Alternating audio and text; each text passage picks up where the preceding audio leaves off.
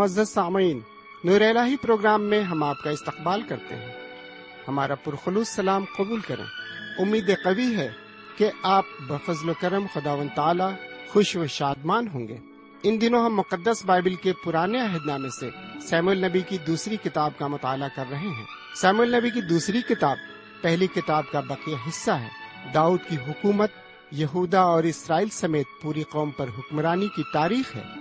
اس کتاب میں داؤد کی لغزش اور گناہوں کے ازالہ سے متعلق ذکر ہے اور پھر داؤد کی خدا پرست اور کامل مومن کی تصویر پیش کی گئی ہے۔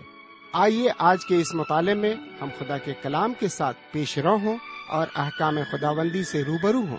قبل اس کے کہ ہم خدا کے کلام کی طرف بڑھیں، آئیے سنتے ہیں ایک مسیحی نغمہ۔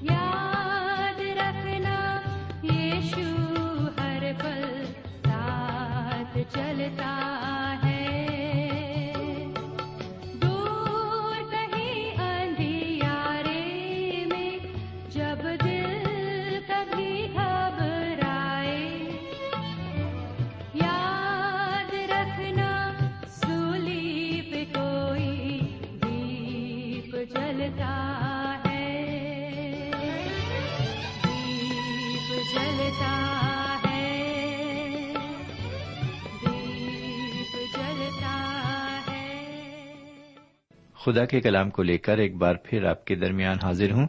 سلام قبول فرمائیے۔ سمین ہم خدا و تعالیٰ کے تحدیل سے شکر گزار ہیں کہ اس نے ایک اور موقع ہمیں دیا ہے تاکہ ہم اس کے کلام پر غور و فکر کر سکیں۔ تو آئیے اس موقع کا فائدہ اٹھاتے ہوئے ہم ایک بار پھر اس کے کلام کی طرف راغب ہوں، لیکن ایک چھوٹی سی دعا کے بعد۔ ہم دعا کریں، ہمارے پاک پروردگار رب العالمین، ہم شکر گزار ہیں ایک اور موقع کے لیے جو تو نے ہمیں دیا ہے۔ کہ ہم تیرے کلام کو سنیں اور اس پر غور کریں۔ آج ہم جو کچھ بھی کلام کو سنتے ہیں، وہ کلام ہماری زندگی میں جڑ پکڑے اور بہت سا پھل لائے۔ یہ دعا ہم اپنے حضور کریم جناب سیدنا یسو مسیح کے وسیلے سے مانگتے ہیں۔ آمین۔ سمین گزشتہ مطالعے میں آپ نے دیکھا کہ حضرت داؤد اپنے دل میں خدا کے لیے ایک گھر بنانے کا خیال لاتے ہیں۔ اور اس خیال کو وہ ناتن نبی پر ظاہر کرتے ہیں۔ ناتن نبی حضرت داؤد کے خیال کی تائید کرتے ہوئے فرماتے ہیں کہ وہ اپنی خواہش کو عملی جامہ پہنا سکتے ہیں۔ لیکن ان کا یہ خیال خدا کو پسند نہیں تھا، جس کا اظہار خدا ناتن نبی کی معرفت کرتا ہے۔ لیکن ان کے ساتھ وہ ایک عہد باندھتا ہے کہ وہ ان کی نسل کو ابد تک قائم رکھے گا۔ اور سلطنت کا تخت ابد تک قائم رہے گا۔ سامعین، آپ جانتے ہیں کہ حضور کریم جناب سیدنا مسیح کی آمد جسمانی اعتبار سے حضرت داؤد کی نسل سے ہوئی۔ خدا نے اپنا عہد جو اس نے حضرت داؤد سے باندھا، اسے پورا کیا۔ لیکن اس نے سیدنا مسیح کی معرفت ایک لاسانی عہد مجھ سے اور آپ سے بھی باندھا ہے۔ اس عہد کا ذکر ہم مقدس یونا رسول کی انجیل کے تیسرے باپ کی سولہویں آیت میں مرقوم دیکھتے ہیں۔ لکھا ہے، کیونکہ خدا نے دنیا سے ایسی محبت رکھی کہ اس نے اپنا اکلوتا بیٹا بخش دیا تاکہ جو کوئی اس پر ایمان لائے ہلاک نہ ہو، بلکہ ہمیشہ کی زندگی پائے۔ سامعین، اس عبارت میں ایک شرط ہے۔ اگر میں اور آپ اس شرط کو پورا کرتے ہیں، تو ہمیشہ کی زندگی کے وارث ہوں گے، ورنہ ہرگز نہیں۔ بہرکیف اب میں آپ کی خدمت میں آج کا سبق پیش کرتا ہوں۔ سب سے پہلے میں آٹھویں باپ کی یعنی پورے آٹھویں باپ کو رکھتا ہوں اور ہم دیکھیں گے کہ خدا و تعالیٰ اس کے ذریعے ہم سے کیا کہنا چاہتا ہے۔ پہلی آیت میں لکھا ہوا ہے، اس کے بعد داؤد نے فلسطینوں کو مارا اور ان کو مغلوب کیا اور داؤد نے دارالحکومت کی اینان فلسطینوں کے ہاتھ سے چھین لی۔ سمعین آپ جانتے ہیں کہ حضرت داؤد یروشلم پر چڑھائی کر کے سیون کے قلعے پر قابض ہو گئے تھے اور وہ شہر داؤد کا شہر کہلانے لگا تھا۔ میرے بھائی، یہاں اس عبارت میں ہم دیکھتے ہیں کہ اسرائیل کے بادشاہ اپنی حکومت کی سرحد کو بڑھانے کی فکر کرتے ہیں۔ سب سے پہلے انہوں نے فلسطینیوں کو مار کر انہیں مغلوب کیا اور پھر یروشلم کو، جو دارالحکومت تھا اس کی اینان اپنے قبضے میں لے لی۔ سمن فلسطی اسرائیلیوں کے شدید دشمن تھے۔ حضرت داؤد نے فلسطینوں کو اسرائیلی سرزمین سے ہی باہر نہیں نکالا، بلکہ ان کی سرحدوں پر بھی قابض ہو گئے، کیونکہ جنوبی حصے میں کافی تعداد میں فلسطی رہتے تھے۔ آگے چوتھی آیت میں لکھا ہوا ہے، اور داؤد نے اس کے ایک ہزار سات سو سوار اور بیس ہزار پیادے پکڑ لیے اور داؤد نے رتھوں کے سب گھوڑوں کی کوچے کاٹی اور ان میں سے سو رتھوں کے لیے گھوڑے بچا رکھے۔ سامعین اس عبارت میں حدد زر جو کہ صوبے کا بادشاہ تھا، اس کی سلطنت دریائے فرات تک پھیلی ہوئی تھی۔ اس نے اپنی سلطنت پر دوبارہ قبضہ کرنے کی کوشش کی تو اسے داؤد کے ہاتھوں سے شکست ہوئی۔ حضرت داؤد نے ایک ہزار رتھوں اور گھوڑوں پر اپنا قبضہ کر لیا، لیکن انہوں نے سب گھوڑوں کی پچھلی ٹانگیں کٹوا دی صرف سو رتھوں کے لیے گھوڑے رکھ لیے۔ انہوں نے ایسا اس لیے کیا کیونکہ خداون خدا نے بادشاہوں کے لیے یہ حکم دیا تھا کہ وہ گھوڑوں کی نسل کو نہ بڑھنے دے اور اپنے لیے بیویوں کی تعداد کو نہ بڑھائیں۔ یہ آئین استشنا کی کتاب میں مرقوم ہے۔ سمن حضرت داؤد نے اپنی بیویوں کی تعداد میں اضافہ کیا اور ان کے بیٹے حضرت سلیمان نے بیویوں اور گھوڑوں دونوں کی تعداد میں اضافہ کیا۔ لیکن یہاں ہم دیکھتے ہیں کہ حضرت داؤد آئین پر عمل کر رہے ہیں۔ اگلی آیتوں میں ہم دیکھتے ہیں کہ حضرت داؤد نے اپنی سلطنت کی سرحد کو بڑھایا۔ انہوں نے جنوب میں اپنی سرحد کو فلسطین کی سرزمین تک بڑھایا۔ انہوں نے مشرق میں مواب تک سرحد بڑھائی اور چوکیاں قائم کی۔ اس طرح ہم دیکھیں گے کہ آرامی موابی، امونی، فلسطی اور املیقی ان کے تابع تھے اور انہیں خراج ادا کرتے تھے۔ اب میں آپ کی خدمت میں تیرہویں اور چودہویں آیت کو رکھتا ہوں، جہاں یوں لکھا ہوا ہے، اور داؤد کا بڑا نام ہوا، جب وہ نمک کی وادی میں آرامیوں کے اٹھارہ ہزار آدمی مار کر لوٹا، اور اس نے ادوم میں چوکیاں بٹھائیں، بلکہ سارے ادوم میں چوکیاں بٹھائیں، اور سب ادومی داؤد کے خادم بنے، اور خدا نے داؤد کو جہاں کہیں وہ گیا فتح بخشی۔ سامعین، اس عبارت میں ہم دیکھتے ہیں کہ حضرت داؤد لگاتار اسرائیل کی سرحد بڑھا رہے ہیں۔ اب اسرائیل کی سرحد جنوبی مشرقی، جنوبی مغرب اور شمال تک پھیل چکی ہے، چونکہ مغرب میں سمندر ہے۔ اس طرف آگے بڑھنے کا سوال ہی پیدا نہیں ہوتا۔ پندرہویں آیت پر بھی غور کریں، لکھا ہوا ہے، اور داؤد نے کل اسرائیل پر سلطنت کی۔ اور داؤد اپنی سب ریت کے ساتھ عدل و انصاف کرتا تھا۔ سمن یہ عبارت کسی تشریح کی محتاج نہیں۔ حضرت داؤد اپنے عدل انصاف کے لیے مشہور تھے۔ ان کی سلطنت کافی وسیع ہو گئی تھی۔ اور اس وقت دنیا کی کوئی طاقت ان کا مقابلہ نہیں کر سکتی تھی۔ ان کی حکومت عظمت کی بلندیوں پر پہنچ گئی تھی۔ بہرکیف۔ میں آپ کو سیمل نبی کی دوسری کتاب کے نوے باپ میں چلتا ہوں۔ اس سے قبل کہ میں آپ کی خدمت میں عبارت پیش کروں، میں آپ کو بتانا چاہوں گا کہ حضرت داؤد یونتن کے ساتھ باندھے گئے، اپنے عہد کو پورا کرتے ہیں۔ جی ہاں جو عہد انہوں نے حضرت داؤد نے یونتن کے ساتھ باندھا تھا، وہ اسے پورا کرتے ہیں۔ اور یونتن کے بیٹے مفیبوست کے ساتھ مہربانی سے پیش آتے ہیں۔ اس باب میں حضرت داؤد اور مفیبوست کی خوبصورت کہانی بیان کی گئی ہے۔ اس کہانی میں میرے اور آپ کے لیے ایک نصیحت آمیز سبق ہے۔ تو پھر آئیے اس باب کا مطالعہ کریں۔ پہلی آیت سے چوتھی آیت تک ہم پڑھتے ہیں کہ ساؤل کا ایک نوکر تھا۔ اس کا نام زیبا تھا۔ وہ حضرت داؤد کو بتاتا ہے کہ داؤد کا ایک لنگڑا بیٹا مفی بوست زندہ باقی بچا ہے۔ اس خبر کو سن کر اگر حضرت داؤد چاہتے تو مفی بوست کو آسانی سے مار سکتے تھے۔ لیکن انہوں نے ایسا نہیں کیا۔ پانچویں آیت سے آٹھویں آیت تک سنیے کہ انہوں نے کیا کیا۔ پانچویں اور چھٹی آیت میں ہم پڑھتے ہیں کہ مفیبوست حضرت داؤد کے بالمقابل لائے جاتے ہیں۔ وہ انہیں منہ کے بل گر کر سجدہ کرتے ہیں۔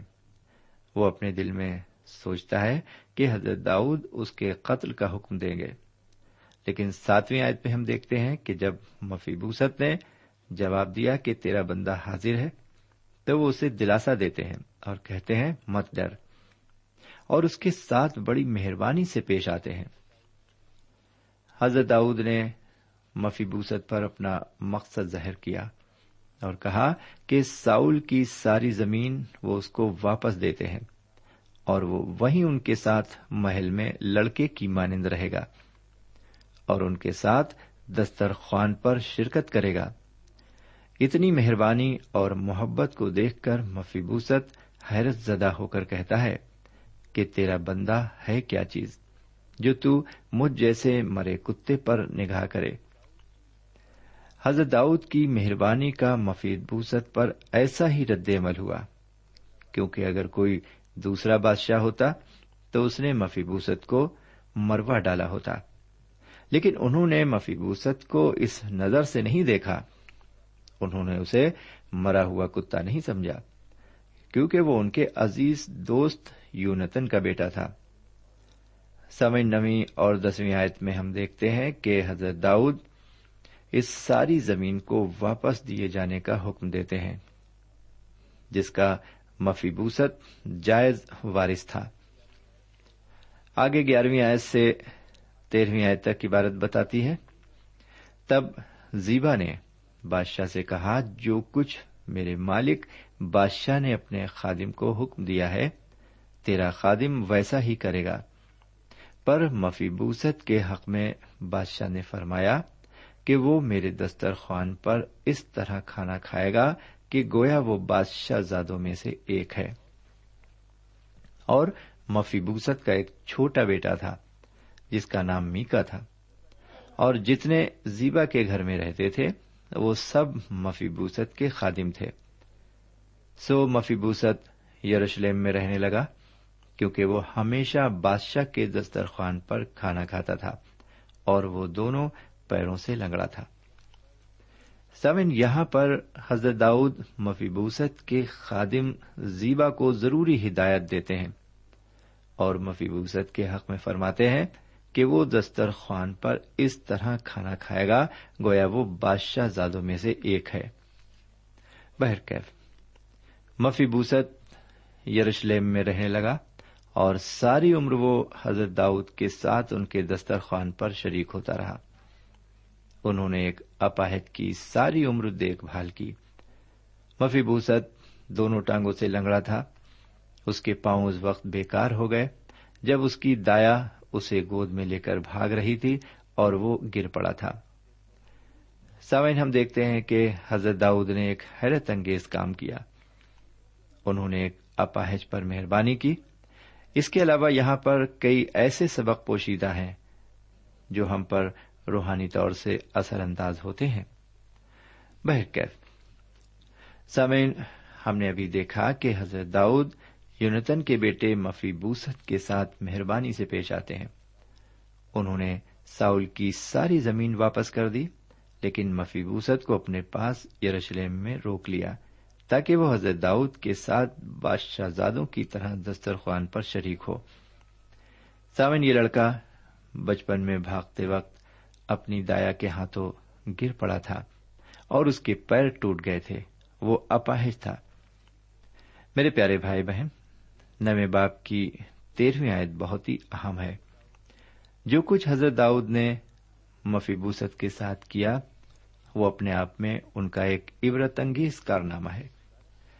لیکن اس عبارت میں متاثر کرنے والے سبق اور روحانی سچائیاں بھی پوشیدہ ہیں۔ میں نہیں جانتا کہ ہم ان روحانی سچائیوں کو نظر انداز کر دیں۔ تیرہویں آیت میں لکھا ہوا ہے، سو مفیبوست یروشلم میں رہنے لگا، کیونکہ وہ ہمیشہ بادشاہ کے دسترخوان پر کھانا کھاتا تھا اور وہ دونوں پاؤں سے لنگڑا تھا۔ سمین مفیبوست ہمیشہ بادشاہ کے دسترخوان پر کھانا کھاتا تھا اور دونوں پاؤں سے لنگڑا تھا۔ سمین خدا کا ایک بندہ یہ احساس کرتا ہے کہ وہ خدا کی نظر میں اپاہج ہے۔ یہ پہلا روحانی سبق اور سچائی ہے۔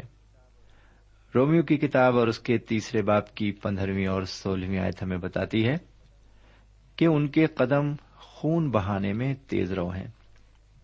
ان کی راہیں تباہی اور بدحالی کی ہے سمن ہمارے پاؤں ہمیں ٹیڑھے میڑھے راستوں کی طرف لے جاتے ہیں۔ یسیا نبی کی کتاب کے ترپن باپ کی چھٹی آیت میں یسیا نبی نے اس طرح نبوت کی ہے۔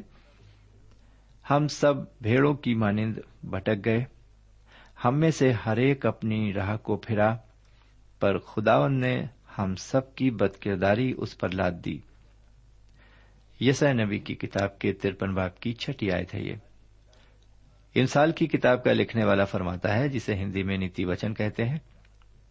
ایسی راہ بھی ہے جو انسان کو سیدھی معلوم ہوتی ہے، پر اس کی انتہا میں موت ہے۔ سامن ہمارے قدم مصیبت کی طرف ہمیں لے جاتے ہیں۔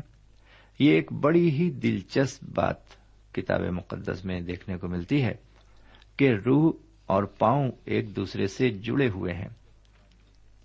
جب ہم یاد کرتے ہیں کہ حضرت داؤد کے دسترخوان پر ہمیشہ ایک اپاہج لڑکا کھانا کھاتا تھا، تو زبور چھپن اور اس کی تیرہویں آیت کے الفاظ کو غور سے سنیے، لکھا ہے، کیونکہ تو نے میری جان کو موت سے چھڑایا، کیا تو نے میرے پاؤں کو پھسلنے سے نہیں بچایا، تاکہ میں خدا کے سامنے زندوں کے نور میں چلوں، اور اب حضرت داؤد زبور تہتر کی دوسری آیت میں یوں فرماتے ہیں، لیکن میرے پاؤں پھسلنے کو تھے، میرے قدم قریباً لغزش کھا چکے تھے۔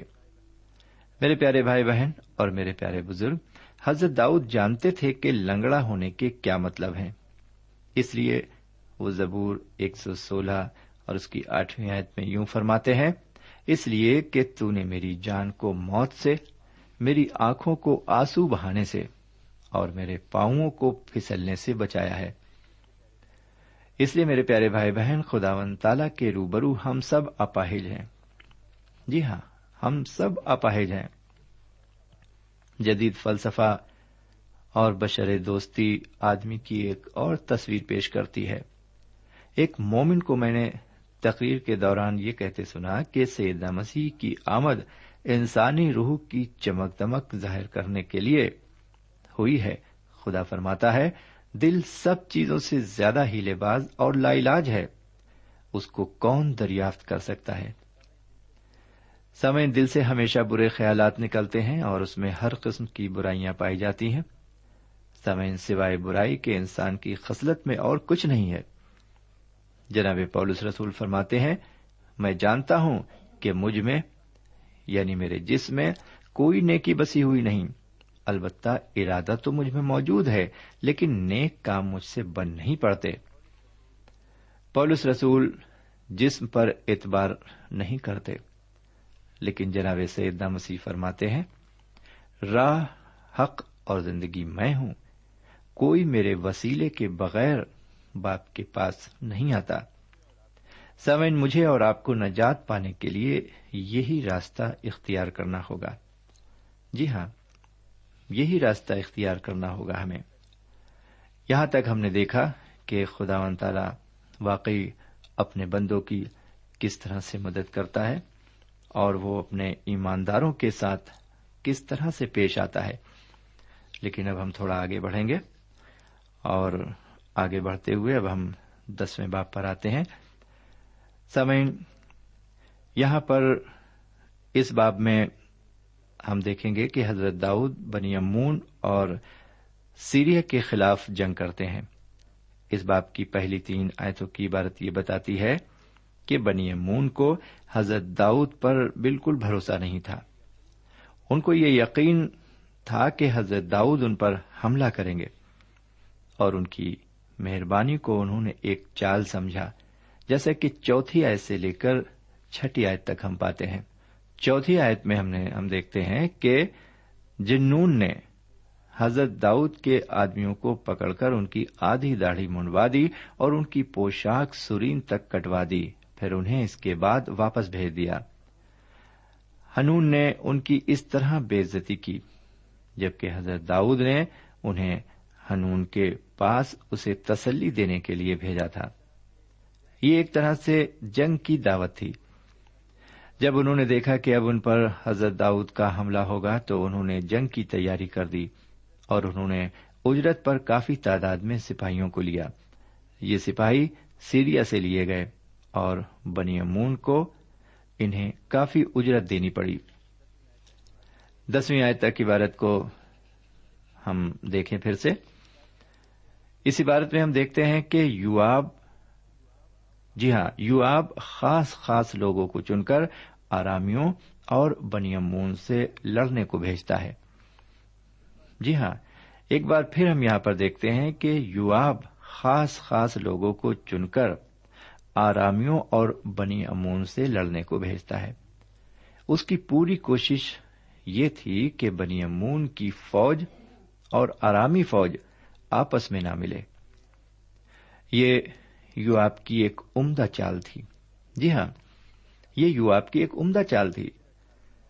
پھر اٹھارہویں اور انیسویں آیت میں ہم آگے کچھ اور بات اسی سے متعلق دیکھتے ہیں۔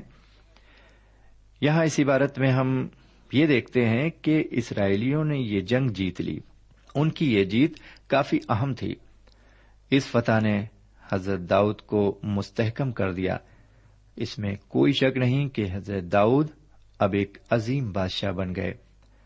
سمین یہاں پر ہم آج کا مطالعہ ختم کرتے ہوئے آپ سے ایک بات یہ کہنا چاہتے ہیں کہ آج کل ہم سیمل نبی کی دوسری کتاب کا مطالعہ کر رہے ہیں اور ہم اس بات کو اچھی طرح سے جانتے ہیں کہ خدا و تعالیٰ اس کتاب کے ذریعے ہمیں بہت سا روحانی فیض دے رہا ہے۔ ہم بہت کچھ اس سے نئی نئی معلومات حاصل کر رہے ہیں۔ اور خطوط آپ کے گواہ ہیں اس بات کے لیے۔